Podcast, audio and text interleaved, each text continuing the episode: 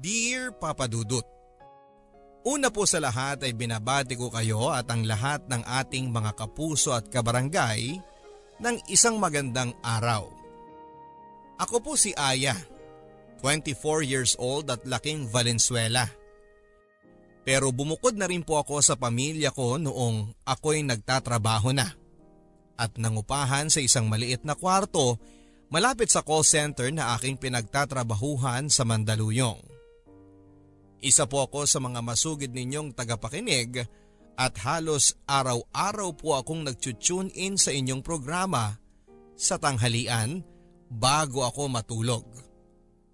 Sa katunayan nga po ay matagal ko ng balak na sumulat sa inyo pero ngayon lang po ako nagkaroon ng lakas ng loob nang nalampasan ko na ang aking problema. Ito po ay tungkol sa aking ex-boyfriend na si Ron. Siya po ang aking unang boyfriend at nagkakilala kami sa una kong call center na pinagtrabahuhan. One year po ang tanda niya sa akin. At nang nagkakilala kami ay kakahiwalay niya lang din po sa kanyang ikalawang girlfriend. Bago po naging kami ni Ron ay crush ko na siya papadudot. Cute kasi siya. Tahimik, mukhang bad boy at sa katunayan nga po ay ang codename namin sa kanya ng mga office mates ko na may mga crush din sa kanya ay Ruru. Dahil may pagkakahawig siya kay Ruru Madrid. May pagka-loner din po siya. Hindi masyadong nakikihalubilo sa mga tao. Kaya mas nagiging maapil po siya sa aming mga girls at gays dahil may pagka-mysterious po siya sa kanyang aura. Ni sa hinagap ay hindi ko po akalain na magiging close kami ni Ron. Dahil nga po parang wala siyang pakialam sa mga tao. Pero nang naging magka-teammate po kami at naging magkatabi sa cubicle, ay doon na nagsimula ang aming pagkakaibigan. Noong una ay matipid pong magsalita si Ron kahit na dinadaldal ko siya. Pero nang tumagal ay unti-unti na rin po siyang nag-open up sa akin. Friendly po kasi ako papadudot. Exact opposites kami ni Ron. Kung si Ron ay trabaho bahay lamang, ako naman ay kadalasan na nag stay pa sa opisina para lang makipagkwentuhan o sumama sa mga kaopisina ko kapag nagkakayayaang kumain sa labas o magvideoke. And eventually po, nang nagkaroon kami ng team building ay napilit ko rin si Ron na sumama sa amin. Akalain mo tong si Ron? May side palang ganyan? Oo nga eh, nakakagulat. Ibang level ka, Aya. Maski ba to napapalambot mo, ah? Baka mamaya malaman na lang namin kayo na. Gagi. Pero why not? Ay sige, suko na ako ah. Alas tres na ng umaga. See you lunchtime guys. ako rin. Orlox na ako. 24 hours na akong gising. Ano ba yan? Wala pala kayo eh. Oo nga, alas stress pa lang oh. Actually, kaya ko pa naman. Kaya lang, mga malaking hadlang na ako. Ano? Basta, siya sige, good night, Ron and Aya! Oh, ikaw naman kumanta. Hindi, sige ikaw na. Mukhang bitin na bitin ka pa eh. Hindi naman. Ngayon lang ulit ako nakapag-video kay after ng mga isang taon. Ha? Bakit naman? Sa totoo lang, pastime kasi namin to ng ex ko eh. Ay, sorry naman. Hindi, okay lang. Four months na rin naman kaming hiwalay. Four months? Medyo fresh pa rin yun ah. Mahal mo pa? Hindi na ano. Woo, defensive. Hindi, kinalimutan ko na yon. If you don't mind my asking, bakit kayo naghiwalay? Two years din kayo, no? Nanlalaki siya. Ha? I'm sorry. Lasing na nga siguro talaga ako. First time ko yung aminin sa ibang tao ah. Paano mo nalaman? Nag-aaway kami. Tapos akala ko magkakabalikan pa kami. Yun pala, may spare tire na siya. Parang nagganap lang siya ng excuse na makipaghiwalay sa akin. Pero Tumatiming na lang siya na iwalayan ako eh. Hayop na babaeng yun. Ay nako, kumanta na lang tayo. Hindi ko talaga mapapatawad yung babaeng yun. Alam mo ba kung gaano kasakit sa lalaki na lokohin ng babae? Sobrang sakit sa pride nun, Aya. At ang malala nun, hindi ko alam kung gaano katagal na niya ako niloloko. Hayop talaga yung babae na yun. Magpasalamat sila, hindi ko pa sila nakakasalubong. Kundi mapapatay ko talaga sila! Ah! Ron! Kalma! Kalma lang. Hindi mo naiintindihan eh. Minahal ko si Trisha, Aya. Hindi ko alam kung bakit niya nagawa sa akin yun. Niloko niya ako. Pinagbuka niya akong tanga sa lahat ng tao. Sige, ilabas mo lang. Pinagkatiwalaan ko siya. Pero sinayang niya yun. Eh, hindi ko na alam kung makaka-recover pa ako o kung kaya ko pang magmahal ng iba dahil sa ginawa niya. Makaka-recover ka, okay? Malakas ka. Malakas kang tao at balang araw, mababawasan na rin ang sakit na nararamdaman mo. Nandito lang kami. Nandito lang ako. Salamat, Aya. Ikaw lang ang nakakausap ko. Huwag kang mag-alala. Hindi ko ipagsasabi kahit na kanino. Your secret is safe with me. You are safe with me.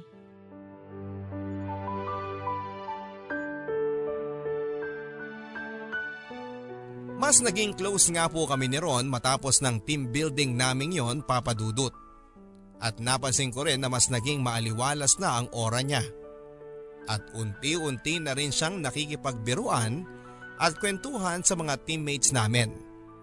At habang nagaganap po yan, ay nararamdaman ko rin na unti-unti ring nagbabago ang tingin namin sa isa't isa. At umabot na nga po sa puntong parang mag-MU kami at tinutokso na ng lahat ng tao sa opisina. Matapos ng dalawang buwang pagkakaibigan namin ni Ron, ay nanligaw na nga po siya sa akin papadudot. At dahil may feelings na rin naman ako sa kanya, ay agad ko rin naman po siyang sinagot. Sa puntong yon ay pakaramdam ko na ako na ang pinakamagandang babae sa opisina namin. Aminado naman po kasi ako na hindi ako kagandahan. Charming lang. At dahil no boyfriend since birth din po ako ay pakaramdam ko na na napakaswerte ko sa unang boyfriend ko. Gwapo na, mabait pa. At mahal na mahal pa ako. Pero wala pa pong isang buwan mula nang maging kami ni Ron ay napansin ko na po ang unang mga red flags sa kanya. Naging napaka-protective niya para sa akin. At madaling magselo sa ibang lalaki. Nung una po ay kinikilig pa ako sa mga ginagawa niya at pakiramdam ko na parang prinsesa ako na binabakura ng isang knight in shining armor. Pero nang tumagal na, ay unti-unti ko nang nararamdaman ang pagkasakal sa kanya. Babe, upo ka muna dyan. Magme-makeup lang ako ng mabilis. Bakit kailangan mo pang mag-makeup? Eh sa binyag lang naman tayo pupunta. Eh palagi naman ako nagme-makeup kapag umaalis ng bahay ah. At saka ano ba yung suot mong palda? Magpalit ka nga. Ha? Anong masama dito? Ang ikli. Ang ikli? Eh nasa tuhod ko yung haba nito, maikli. Basta magpalit ka na lang. Magpantalon ka na lang. Eh hindi bagay dito sa blouse ko yung pantalon eh. Eh di palitan mo yung blouse. Problema ba yun? Ayoko, malilate na nga tayo pagpapalitin mo pa ako ng damit. Eh malay ko bang magsusot ka ng ganyang kaiksi? Ano? Ang OA mo naman eh. Huwag ka nang marami pang sinasabi. Magpalit ka na lang. Ayoko, ito yung gusto kong suotin eh. Eto, etong suotin mo. Ayoko, hindi ako magpapalit. Kung ayaw mo magpalit, hindi na tayo alis. Hello? Ria? Hindi pa kami nakakaalis eh. Sabihin mo sa kanya na hindi na tayo pupunta. Baka sa reception na lang kami makasunod, Ria. May inaayos lang. Hindi tayo aalis nang hindi ka nagpapalit ng damit. Sige, Ria. Bye. See you. Aalis na ako. Ano nga alis? Sinabi ko nang hindi tayo alis eh. Pabayaan mo ta- ako! Aalis ako! Dito ka lang! Dito ka lang sabi! Sige, iwanan mo ako. Ipagpalit mo rin ako kagaya ng ginawa ni Trisha. Ron, hindi naman ako si Trisha eh. Magtiwala ka naman sa akin. Hindi! Pare-pareho kayong mga babae. Lolokohin niyo lang akong lahat. Babe, Huwag mo akong hawakan. sige, magpapalit na ako. Hindi na. Huwag ka na magpalit. Umalis ka na. Sige, iwanan mo na ako. Sige na, magpapalit na ako, okay? Sandali lang, magbibihis lang ako.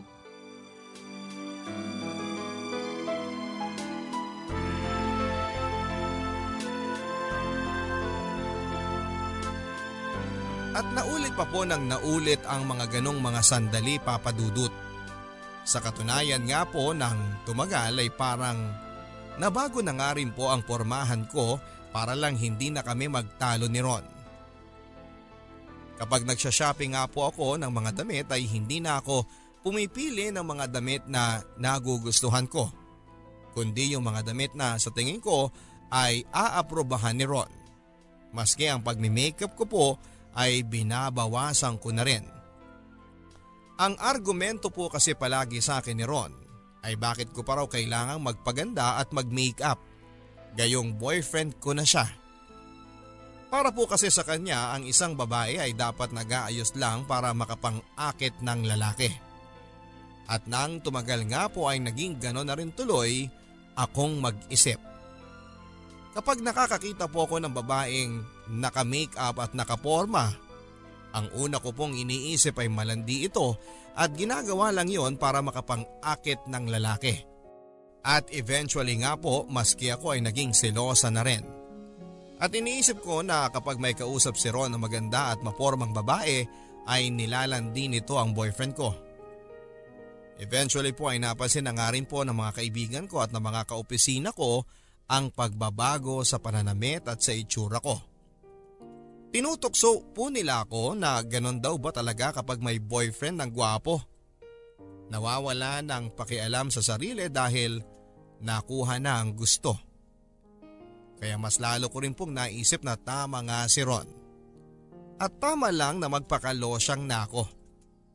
Total ay may boyfriend na rin naman ako. Naisip ko rin po kasi noon na kaya lang naman po nagkakaganon si Ron ay dahil na-trauma siya sa kanyang ex-GF na si Trisha. Naisip ko na hindi naman kasalanan ni Ron kung naging paranoid siya sa akin at sa relasyon namin. Dahil minsan na siyang niloko ng babae.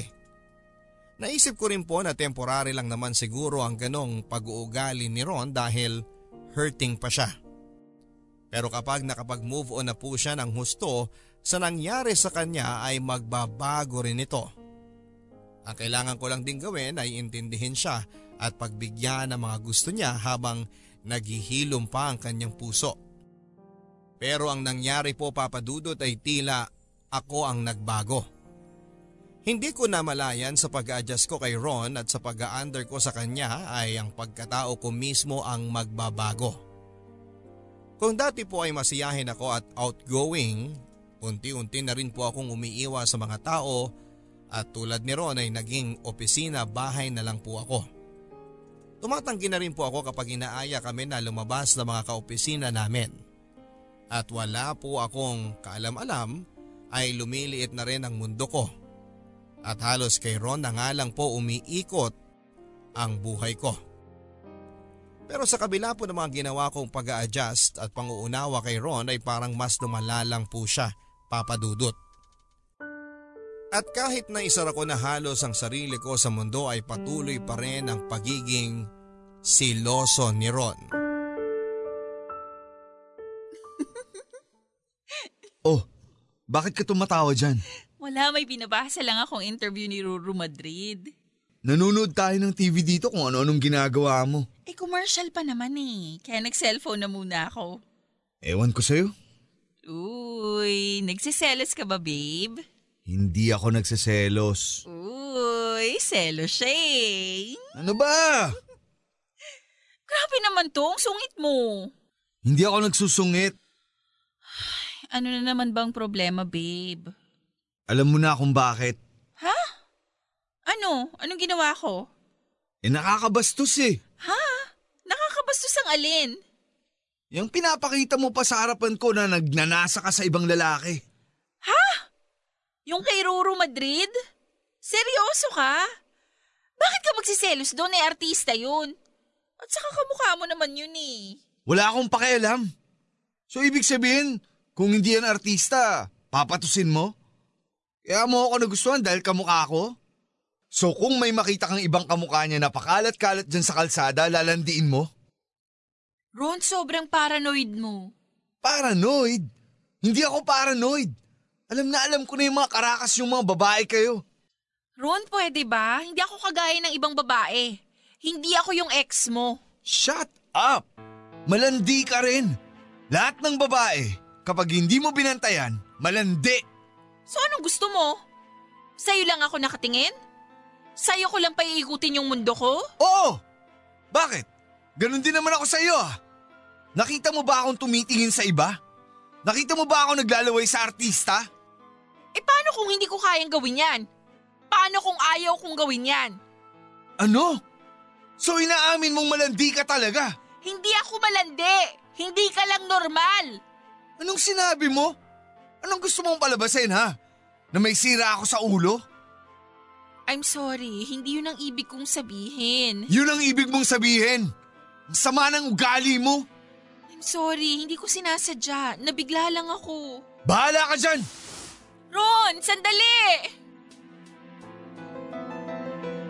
Kapag kasama ko po si Ron ay pakaramdam ko na kailangan kong mag-ingat sa bawat kilos ko papadudot. Isang mali lang na masabi ko o isang reaksyon lang na hindi pag-ingatan ay pwede nang masamain ni Ron at mauwi agad sa away. At palagi ako ang pinalalabas niyang masama. Insensitive at makasarili. Minsan tuloy ay pakaramdam ko na ang sama-sama kong tao. At dinadala ko po ang lahat ng ito ng mag-isa. Mula din po kasi nang naging kami ni Ron ay naging madalang na ang pag-uwi ko sa bahay. At halos hindi na nga rin po ako nakakalabas kasama ng aking mga kaibigan. Sa mga oras naman po na nasa opisina ako at mga pagkakataon na may kasama akong ibang tao ay hindi ko rin naman po nakukwento ang mga personal kong pinagdaraanan. Sinasabi ko na lang na masaya ang relasyon namin at klingi lang kasi kami sa isa't isa ni Ron. Kaya't hindi na ako nakakalabas. At habang kinikilig sila sa amin ay wala silang kaalam-alam na kasinungalingan ang lahat ng yon. At malayong malayo na sa katotohanan. Pinoprotektahan ko rin po kasi si Ron sa maaaring isipin ng ibang tao papadudot. At ayaw ko rin namang ipaliwanag pa sa kanila ang mga pinagdaraanan ni Ron, kaya siya nagkaganon. Pero ang hindi ko namamalayan ay sa pagpoprotekta ko kay Ron at sa pag-aalaga sa kanya at pag-iintindi sa kalagayan niya. Ay ang pagpapahalaga ko na pala sa aking sarili ang unti-unting nauubos. Naku, mabuti naman at napaunlakan mo na kami ngayon. Ba? Ilang buwan ka na naming hindi nakakasama sa galaan, ah? Oo nga eh. Miss na miss ka na namin, bruha ka. Bakit pala hindi mo kasama si Ron ngayon? Ah, umuwi kasi siya ngayon sa kanila sa probinsya. May emergency lang na inaasikaso. Ganon? Nagkakatime ka lang sa amin kapag wala siya? Kaya naman pala biglang nag-ayos ka ulit ngayon, ah, kasi wala si Ron. Buhay single. Uy, hindi ah. Loyal ako. Huwag kayong ganyan. Sus, ito naman, joke lang. Uy, friend, nga pala. Marami raw opening ngayon sa Dubai. Mag-apply kami. Gusto mo, join ka na sa amin. Ah, talaga? Naku, pero ano eh. Si Ron na naman. Eh di, ayain mo rin siya. Naku, hindi papayag yun. Ayaw umalis nun sa Pilipinas. Andito yung comfort zone nun eh. E di ikaw na lang. Ayoko, ang hirap din kaya ng LDR. Eh, sandali lang naman yun. Mag-iipong ka lang doon, tapos babalik ka rin naman dito. At saka di ba dati ikaw yung atat na atat sa atin na mag-Dubai? O eto na oh, nagmamas hiring daw yung kumpanya ng auntie ko doon at may maglalakad sa atin, walang problema. Oo nga, pilitin mo na lang si Ron na sumama. Hindi ko mapipilit yun. Mukha talagang seryoso na kayong dalawa, no? Oo naman. Eh anong plano nyo? Ayun, mag-iipon, tapos magpapakasal. Tapos, siya na lang magtatrabaho.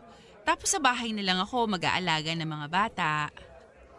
Wow, housewife material ka pala. Nagagawa nga naman ng pag-ibig. Teka, eh bakit ganyan ang mukha mo? Parang hindi ka naman kumbinsido, Aya. Ha? Hindi. Okay nga yun eh.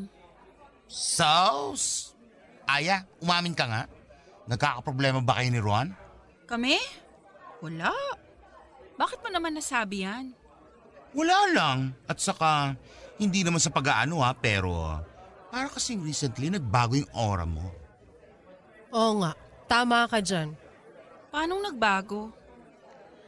Dati kasi palagi kang high energy, bubbly, ganun. Tapos ayun, parang, parang bigla kang kumalma. Pero recently, parang hindi ka naman mukhang in love. Parang mukhang pagod, ganun. Hindi. Ano kasi, stress lang sa trabaho. Sauce? Sige na, splok na. Tayo-tayo lang naman eh. Wala nga. Shucks, si Ron. Teka, sagutin ko lang to. Ron? Nasaan ka? Nag-dinner lang kami ni na Mabel. Pambira. Dalawang araw pa lang akong wala dyan. Nagwawala ka na. Ron, si na Mabel lang naman to eh. Sige na, sige na. Baka nakaka-istorbo pa ako. Hindi, uwi na ako. Sige na. Huwag na, dyan ka na. Magpakasaya ka dyan. Goodbye. Ron!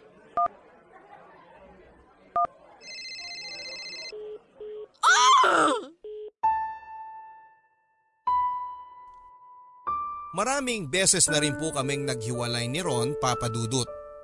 Pero palagi rin naman kaming nagkakabalikan. Siguro isang buwan na yung pinakamahaba naming cool off. Pero hindi rin ako nakakatiis at ako pa rin ang unang lumalapit. Humihingi ako ng tawad at sumusuyo sa kanya. Karamihan po kasi ng away namin ni Ron ay ako ang unang humihingi ng tawad at nagpapakababa. Siguro'y isa o dalawang beses pa lang po yun nang si Ron mismo ang sumuyo at humingi ng tawad sa akin. Pero kahit sa mga pagkakataong yon, ay nagawa pa rin niyang palabasin na kasalanan ko ang mga pangyayari dahil masama akong tao at hindi ko siya naiintindihan. Alam ko naman pong toxic na po talaga ang relasyon namin ni Ron papadudot. Pero hindi ko pa siya magawang hiwalayan dahil mahal ko siya at nagigilty ako. Sa mga oras kasi na maayos si Ron at hindi kami nagkakaaway ay sweet naman po siya at malambing. At isa nga po sa mga paulit-ulit na sinasabi niya sa akin ay ako lang daw ang nag-iisang tao na meron siya. Kaya't sobrang thankful din po ako sa naging relasyon namin. Na naging magkarelasyon kami. Hindi daw niya alam kung makakasurvive siya kung hindi ako dumating sa buhay niya. Marahil ay dahil din po sa pinagdaraanan ko kay Ron ay tila unti-unti na rin pong naisantabi at napabayaan ang sarili ko. Kagaya nga po ng napansin ng mga kaibigan ko ay totoo nga po na naging mas tahimik at sarado ako sa tao. Kung minsan ay nahuhuli ko rin po ang aking sarili na nagagalit kay Ron dahil pakaramdam ko po ay napakaraming mga bagay at opportunity ang tinanggal niya sa akin. Pero wala rin naman po akong lakas ng loob para iwanan siya. At umabot na nga po sa puntong nakaapekto na rin sa aking pisikal na katawan ng depresyon na aking nararanasan. Sa loob po ng isang taon ay nag-gain po ako ng 50 pounds sa timbang papadudot. Tuluyan na rin po akong nawala ng ganang manamit at pinanindigan ko na lamang ang pagiging losyang at ang pagkain ng mga comfort food ang siyang naging takbuhan ko sa tuwing nagkakaproblema kami ni Ron. At etong bagay na ito ay hindi rin naman nagustuhan ni Ron papadudot. Kung dati kinokontrol niya ang aking pananamit at pagmi-make up, ngayon ay baligtad naman. Gusto niya akong papayatin dahil kung minsan daw ay napagkakamalan na kaming magnanay ng mga tao at nakakahiya daw. Lahat daw kasi ng aking gawin ay babalik din naman sa kanya. At gusto ko raw bang isipin ng ibang mga tao na masama at konsentidor siyang boyfriend. Kaya naman dumating na rin sa punto na pinaghigpitan ako ni Ron, lalong lalo na sa diet ko. Babe, inaaya pala tayo ni Namabel sa despedida nila sa isang linggo. Ayoko. Ikaw, kung gusto mong sumama, edi bahala ka. O di sige, hindi na rin ako pupunta. Bahala ka. Babe, try rin kaya nating mag-abroad. Napag-usapan na natin yan, hindi ba? Pero babe, mas mapapadali kasi tayong makapag-ipon kapag nag-abroad tayo. At saka marami daw hiring sa Dubai ngayon. Hindi tayo mag-a-abroad. Dito lang tayo sa Pilipinas. Okay. Huwag ka nang kumuha ng kanin. Ha? Eh may ulam pa ako eh. Uubusin ko na lang. Huwag ka na sabing kumuha ng kanin eh. Ang taba-taba mo. oh. Grabe ka naman sa akin. Grabe. Sandali.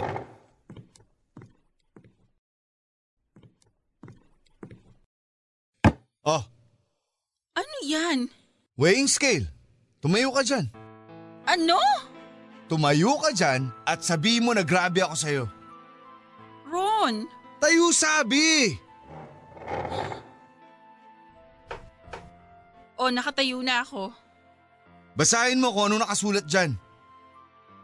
185 pounds. Anong height mo? 5'3". Timbang ba yan ng normal na babae na 5'3 ang height? Hindi. Pwes, gawan mo ng paraan. Iligpit mo na yung pinagkainan mo. Oh, ano yan? Ang sama-sama mo naman kasi sa akin eh. Ako ang masama? Hindi ba't para sa kabutihan mo rin naman yung ginagawa ko? Kung isang araw bumagsak ka na lang dyan dahil inatake ka na sa puso sa sobrang katabaan mo, sinong sisisihin ng mga tao? Hindi ba ako rin? Nang maski ang pagkain ko ay kinontrol na ni Ron ay doon na nga po ako nakaramdam na gusto ko na talaga siyang hiwalayan papadudot. At habang pinupwersa niya ako na bawasan ang aking pagkain kapag magkasama kami, ay bumabawi naman ako sa pagkain kapag ako na lamang. At sa puntong yun ay parang kumakain na lamang ako ng marami hindi dahil gusto ko, kundi para makapaghiganti kahit na papaano kay Ron. At sa totoo lang ay umabot na ako sa puntong kain ako ng kain hanggang masukan na ako. At dahil bumukod na rin po ako sa pamilya ko ay wala pong ibang nakakaalam na umabot na rin ata sa utak ko ang stress na inabot ko sa pakikipagrelasyon ko kay Ron. Diring-diring na po ako noon sa aking itsura. Sa mga pinagagawa niya at sa aking sarili, papadudot. Kung bakit ako umabot sa ganitong punto at kung hanggang kailan ko matitiis ang maging bilanggo sa relasyong matagal na akong hindi masaya. Kaya nang minsang nauwi na naman ang isang maliit na hindi pagkakaunawaan namin sa isang malaking bagay, ay kinuha ko na po ang opportunity na yon para tuluyan ng makipaghiwalay kay Ron. Pero isang linggo lang matapos kong tiisin ang tawag at pangungulit niya para makipagbalikan, ay nabigo pa rin akong makawala sa kanya. Anak, ang laki ng inilobo ng katawan mo ah. Hindi na normal yan ah. May pinagdadaanan ka ba? Um, ang totoo niyan, ma, pa, kaya rin muna ako bumalik dito sa atin para magpalipas ng oras. Nakipaghiwalay na po kasi ako kay Ron. Ay, sinasabi ko na nga ba eh. Stress eating yan. Huwag mo masyadong alalahanin yun. Pag-ibig lang yun. Marami pang iba dyan. Eh, kailan ba kayo naghiwalay? Mag-iisang linggo na po. Ha? Isang linggo pa lang? Pero matagal ka na namumroblema sa kanya. Medyo po. Ano ba ang dahilan? May ibang babae ano? Ay, nako. Sinasabi ko na nga ba. Sakit yan ng mga gwapo. Eh, sakit din yan ng tatay mo dati eh. Mabuti na lang, hindi na siya gwapo ngayon. Kaya gumaling na.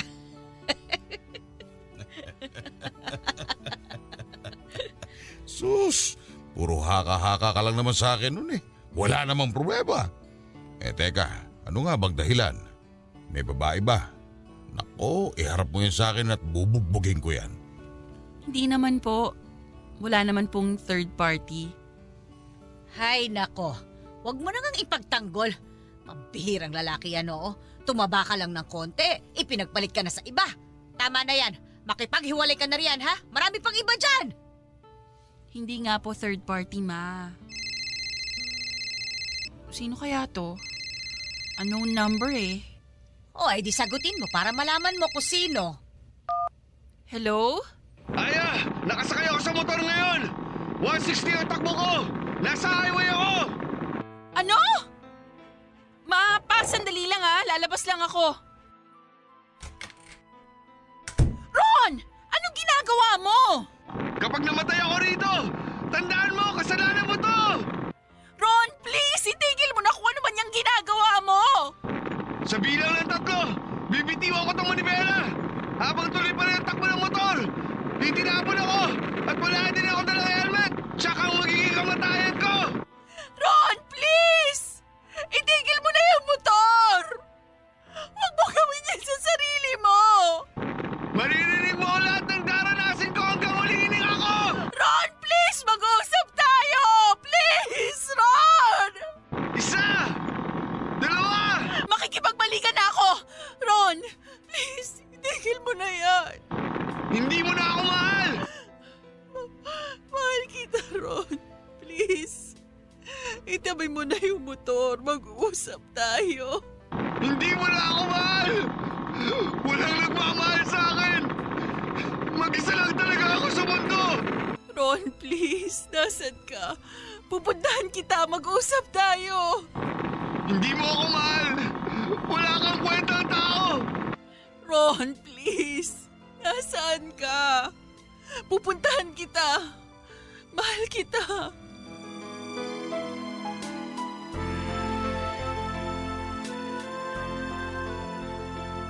Eventually po ay sinabi na rin sa akin ni Ron kung nasaan siya.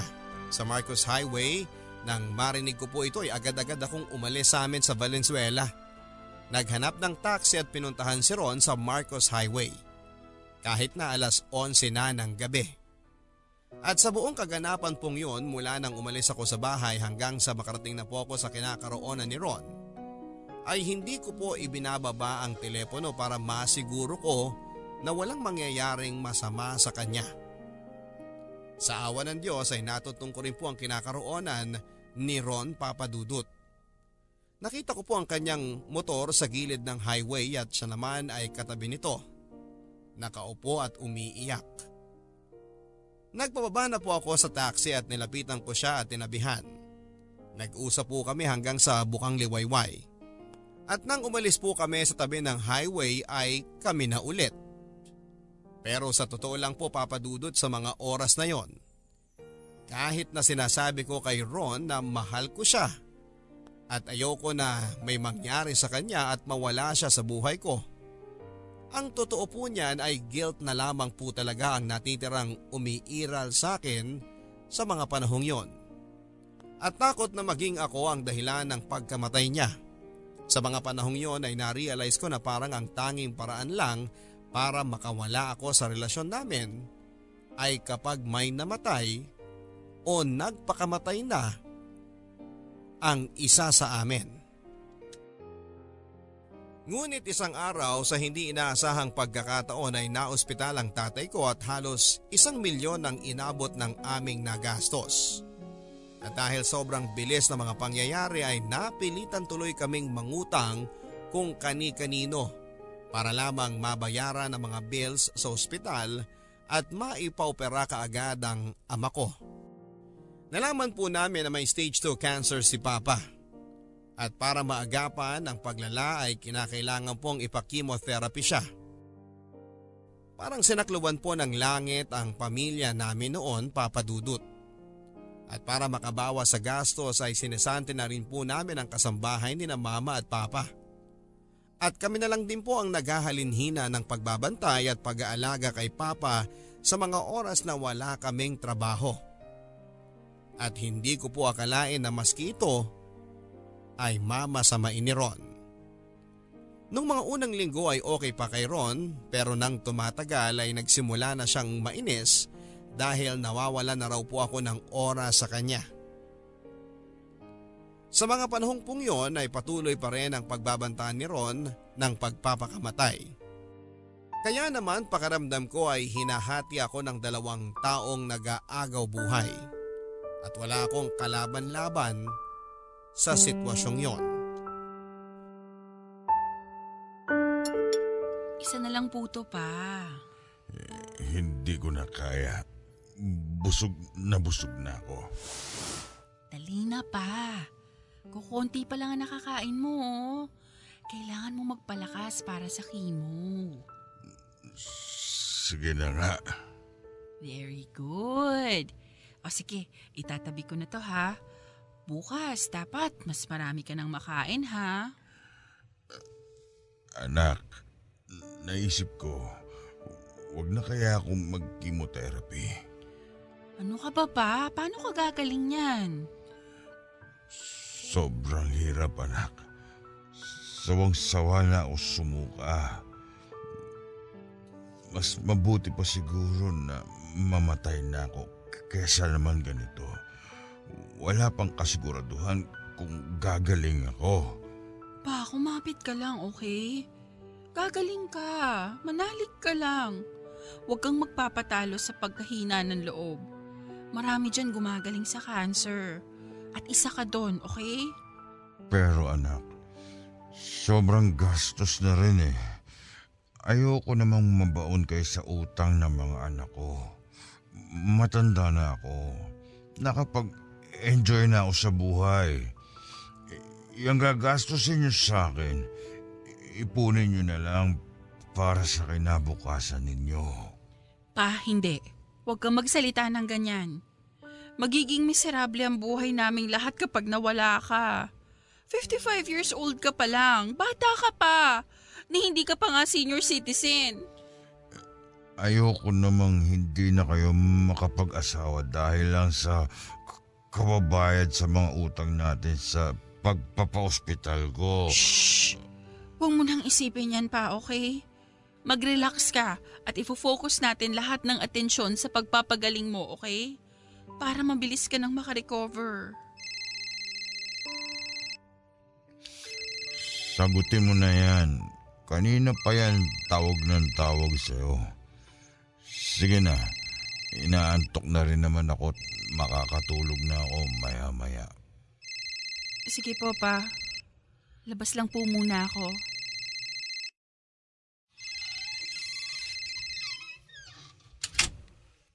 Hello? Bakit hindi mo sinasagot ang tawag ko?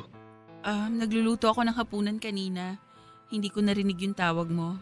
Ilang oras na nakakalipas yun. Hindi mo man lang chinek phone mo kung tumatawag na ako? Sorry, busy kasi dito eh. Anong oras kita susunduin dyan? Ano kasi, may emergency daw si ate sa opisina ngayon. Hindi niya masabi kung kailan siya makakapunta dito. Ano ba yan? Eh nung isang linggo nagka-emergency din siya. Eh, ganun talaga eh. Hindi naman maiwasan. Siyempre, na-promote na siya dun sa trabaho niya. Mas marami ng responsibilidad.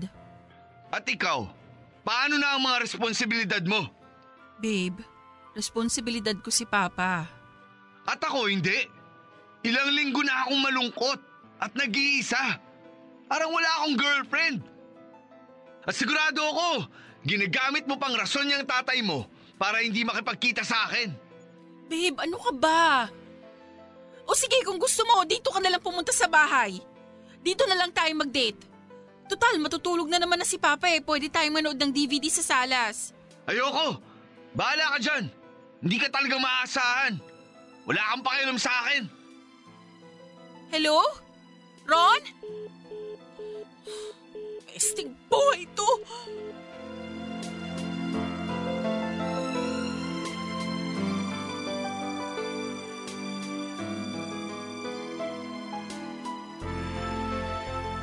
Kahit na galit na galit na po ako kay Ron ay hindi ko na rin po siya magawang iwanan. At sa mga oras na yon ay unti-unti ko na rin naiisip na baka naman dati pa talagang ganon ang ugali at pagkatao ni Ron. Na kaya sila nagkahiwalay ng ex-GF niya ay hindi dahil sa nanlalaki ang ex niya. Kundi dahil napuno na rin ito ng toxic na ugali ni Ron. At aaminin ko po na kaya ko rin po naisip ang mga bagay-bagay na yon ay dahil unti-unti na rin po ako nagkaroon ng mga pantasya na isang araw ay may isang lalaki na darating sa buhay ko. At ililigtas ako sa pagkakabilanggo kay Ron at sa lahat ng mga problema ko. Pero mabuti na lamang po na kahit naroon ako sa ganoong marupok na estado ay hindi pa rin po ako nagpadala sa tukso at sa mga padalos-dalos na aksyon na alam kong pagsisisihan ko din balang araw. Bukod pa dyan ay tadtad na rin po ako ng problema sa pera dahil sa pagpapagamot ni Papa. Kaya naman as much as possible ay tinatatagang ko na lamang ang aking loob. At pinagbibigyan na lang din sa abot ng aking makakaya ang pagiging demanding ni Ron sa oras at atensyon. Kahit na may mga oras na gusto ko na ring magwala at makipaghiwalay sa kanya. Eventually po ay talagang nagkapatong-patong na po ang gastos namin sa pagpapagaling ni Papa. Kaya give up na rin po namin ang inuupahan kong apartment para makatipid. At umabot na rin po kami sa punto na nagsanla na nga kami ng mga alahas. At nang naabot na po namin ng rock bottom, ay doon ko na po talaga naisip na pag-abroad na lamang ang magiging solusyon para agad kaming makabayad at maiwasang malubog sa interes ng aming mga pinagkakautangan. Kaya lingid po sa kaalaman ni Ron ay nag-apply ako ng trabaho sa Dubai. At sa puntong yon ay hindi ko na po naisip kung magagalit siya o hindi. Ang iniisip ko na lamang po ay kung makapasok ako sa trabaho ay doon ko na lamang haharapin ang sitwasyon. Ang kaso po papadudot ay nakapasa ko. Babe, may sasabihin ako. Ano yun? Babe, alam ko na pag-usapan na natin to. Pero bakit hindi natin subukan na mag-abroad? Eh alam mo naman na palang napag-usapan na natin eh. Bakit pinag-uusapan pa natin yan ngayon? Babe, ano kasi, nag-apply ako sa Dubai. Tapos nakapasa ako. Bakit hindi mo kinonsulta sa akin yan bago mo ginawa? Eh alam ko naman kasi na hindi ka papayag eh. Eh alam mo naman pala eh. Bakit ginawa mo? Gusto mo akong suwayin? Gumagawa ka na naman ng bagay ng palihim sa akin. Pinagmumukha mo na naman akong tanga. Babe, hindi. Hindi kita gustong pagmukhaing tanga. Natatakot lang ako sa'yo. Sa magiging reaksyon mo. Natatakot? Bakit? Ano ba ako? Halimaw ba ako para katakutan mo? Hindi. Ayoko lang na pagmula na naman ang away natin to. Pero ginawa mo pa rin. Nag-apply ka pa rin. Nang hindi ko pa alam. O ano ngayon? Hindi ba't nauwi rin naman sa away? Huling beses mo nang gagawin ng ganyang bagay sa akin. At hindi mo tatanggapin ang trabaho na yan. Babe, Please. Para naman to kay Papa eh. Huwag mong gamitin ang tatay mo para makalayo sa akin. Ha? Babe, hindi ko gustong lumayo sa'yo. Sinungaling! Gusto mo akong layuan. Nararamdaman ko, matagal na. Ngayong ganyan ang nangyari sa tatay mo, sasakyan mo yung kaganapan na yan para makakuha ka ng rason na makipaghiwalay sa akin. Babe, kaya nga kita inaaya na mag-abroad tayo, ba? Ha! Tumigil ka! Sinungaling ka! Gusto mo akong takasan! Babe, please!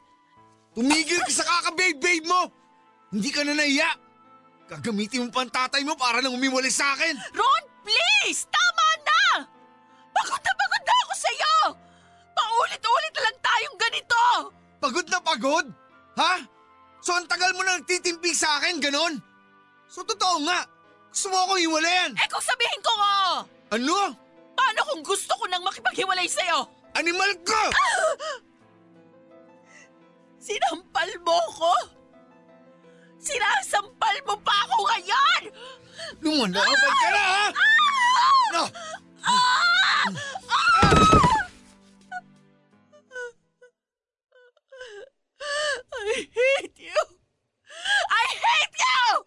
Babe, sorry. Sorry, nabigla lang ako. Huwag mo akong hawakan! Layuan mo ako! Babe, I'm sorry. Nabigla lang ako. Mahal na mahal kita. Bitawan mo ako! Huwag mo akong hawakan! Babe, please naman. Huwag mo ako matawag-tawag na babe! Tapos na tayo! Ah! Wala kang kwentang tao! Saan ka pupunta? Tulong! Tulong! Sige! Iwanan niyo ako lahat! Katulad ka rin nila!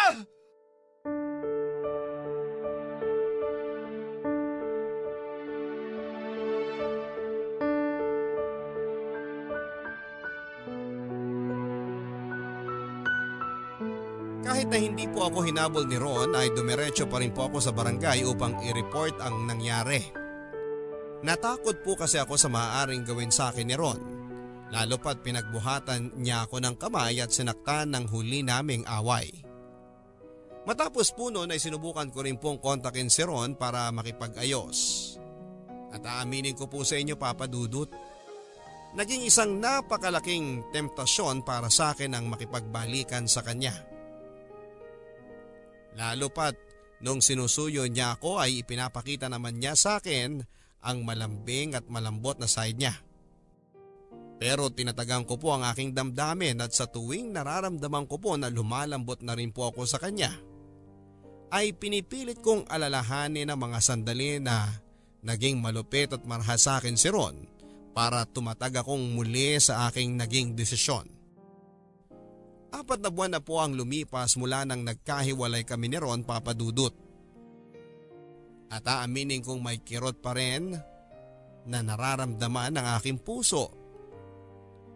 Kahit na papaano sa tuwing naaalala ko siya. Nang tumigil na rin pong makipag-communicate sa akin si Ron ay may bahagi rin po sa akin na parang pinupunit. At doon ko na-realize na talagang wala na kami at tapos na ang lahat ng paghihirap ko sa kanya. Masakit papadudot pero pakaramdam ko ay nakalaya na rin ako sa kalasag ng aming toxic na relasyon.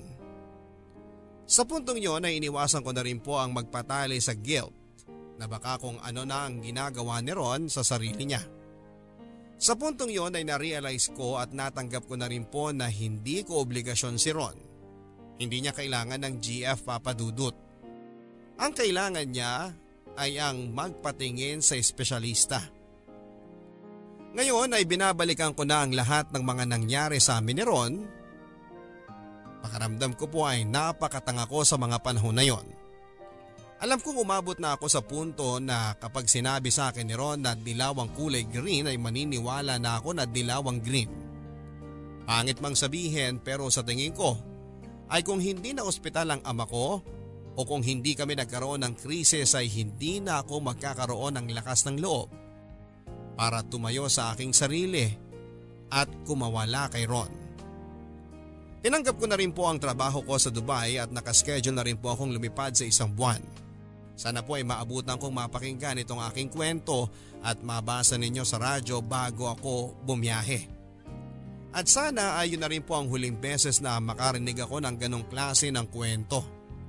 Na wala na rin ibang tao na makakaranas ng mga bagay na kagaya ng sinapit ko nang dahil sa ilusyon ng pag-ibig. Ang inyong kapuso at kabarangay forever, Aya.